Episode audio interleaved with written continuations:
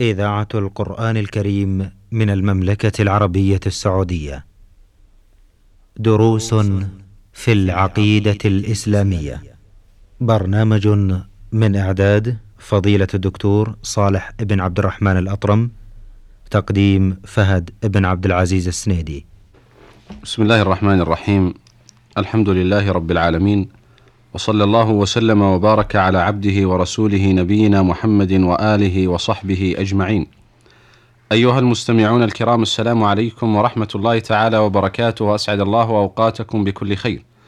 واهلا ومرحبا بكم إلى لقاء جديد في برنامجكم دروس في العقيدة الإسلامية يجمعنا مع فضيلة الدكتور صالح بن عبد الرحمن الأطرم عضو هيئة كبار العلماء. مع مطلع هذا اللقاء نرحب بفضيلة الدكتور صالح فأهلا ومرحبا بكم شيخ صالح. حياكم الله وبارك الله في الجميع. حياكم الله. شيخ صالح في الحلقات الماضية كنا قد تعرفنا على الأصول الثلاثة التي ذكرها شيخ الإسلام محمد بن عبد الوهاب رحمه الله والتي يتحتم على كل إنسان أن يتعلمها وأن يعرفها ليكون مسلما صحيحا. هذه الأصول تعرفنا منها على معرفة الرب سبحانه وتعالى ومعرفة دين الإسلام بالأدلة. بقي أن نتعرف على الأصل الثالث من هذه الأصول ألا وهو معرفة النبي صلى الله عليه وسلم. لعلنا نخصص هذه الحلقة للحديث عن هذا الأصل الطيب المبارك ألا وهو الأصل الثالث معرفة النبي صلى الله عليه وسلم وليكن منطلق الحديث أن نتعرف على حكم معرفة النبي صلى الله عليه وسلم وثمرة هذه المعرفة. بسم الله الرحمن الرحيم، الحمد لله رب العالمين وصلى الله وسلم على نبينا محمد وعلى آله وصحبه أجمعين. حكم معرفة النبي صلى الله عليه وسلم وثمرة هذه المعرفة مما لا يشك فيه من في قلبه مثقال ذرة من إيمان. نعم. أنه أمر واجب وأمر متحتم. الله أكبر. لأنه لا يمكن أن يعرف ربه وأن يعرف حقوق ربه وأن يعرف ما أوجب الله عليه وأن يعرف ما أدخر الله له في الآخرة وأن يؤمن بسعادة بالسعادة في هذه الدنيا. ولا يمكن أن يعرف ما له من الحقوق على الناس وما عليه من الحقوق للناس إلا بمعرفة هذا النبي صلى الله عليه وسلم. وذلك أن الله سبحانه وتعالى ختم به الأنبياء فكما أرسل للأمم السابقة أنبياء ورسل ختم بهم بهذا النبي الذي جعل رسالته عامة لكل الناس. كما قال تعالى وما أرسلناك إلا كافة للناس. بل وإلى الجن. كما قال تعالى يا معشر الجن والإنس ألم يأتكم رسل منكم يقصون عليكم آياتي وينذرونكم لقاء يومكم هذا. وإذا كان الأمر كذلك فكيف لا تجب معرفة هذا النبي لأن معرفة هذا النبي تستوجب ما تستوجب وتوجب على الإنسان أن يقبل ما جاء به وأن يعمل به وهذه هي ثمرة معرفة النبي صلى الله عليه وسلم. وهذا أمر متحتم ولكن السعيد من عرف هذا النبي وآمن برسالته وتعرف على ما جاء به وتذوق نتيجة قبول ما جاء به عليه الصلاة والسلام. وهذا يأتي مع قوة الإيمان. بالله وملائكته وكتبه ورسله واليوم الآخر والإيمان بالقدر. وإلا إذا لم تحصل هذه الثمرة فإن, معر فإن المعرفة لا تنفعه لأنه لم يأتي بالثمرة. نعم. نعم.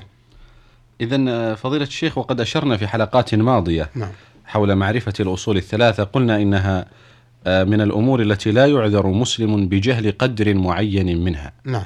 ولا بد للمسلم أن يعرف هذه الأصول بما يسوقه إلى الإيمان بالله سبحانه وتعالى وعبادة الله عز وجل على الوجه الصحيح. نعم. ونحن نقول عن حكم معرفة النبي صلى الله عليه وسلم هناك قدر معين لا بد لكل مسلم أن يعلمه عن النبي صلى الله عليه وسلم. نعم. ما هو هذا القدر؟ أن يعرف ما أوجب الله عليه على وجه التعيين. نعم. لأن هناك واجبات تطلب من كل فرد بعينه ولا يعذر إلا لأعذار شرعية. لا بد أن يأتي بها. وهناك واجبات لا بد أن توجد في المسلمين نعم. لكن يقوم بها بعضهم فيكفي. نعم. فمثلا ما أوجب الله على كل فرد الأركان الخمسة التي هي أركان الإسلام. فهذه حتم على كل فرد أن يعرف حكمها وأن يقوم بها إذا كان أهلا بمعنى أن يسلم وأن يكون عاقلا وأن يكون بالغ وأن يكون بالغ فهذا يتحتم عليه نعم. معرفة الصلاة لأنها مطلوبة من كل فرد. نعم. وهكذا صيام نهار رمضان وهكذا زكاة المال إذا توفرت شروط الزكاة. وهكذا حج بيت الله الحرام. نعم. إذا توفرت شروط الاستطاعة. نعم. فهذا فائدة معرفة ما أوجب الله على الإنسان بعينه وعلى كل فرد يدخل في الإسلام أي يدخل في الاستسلام لله بالتوحيد والانقياد له بالطاعة فثمرة الاستسلام لله بالتوحيد والانقياد له بالطاعة أن يقوم بما أوجب الله عليه. ولا يمكن أن يقوم بما أوجب الله عليه إلا بمعرفة النبي عليه الصلاة والسلام. السلام نعم. الذي جاء بحكمها والتفصيلي. نعم. وبيان ما يجب لهذه الأركان وبيان ما يستحب لها وما وذكر ما ينقصها أو ينافيها. نعم.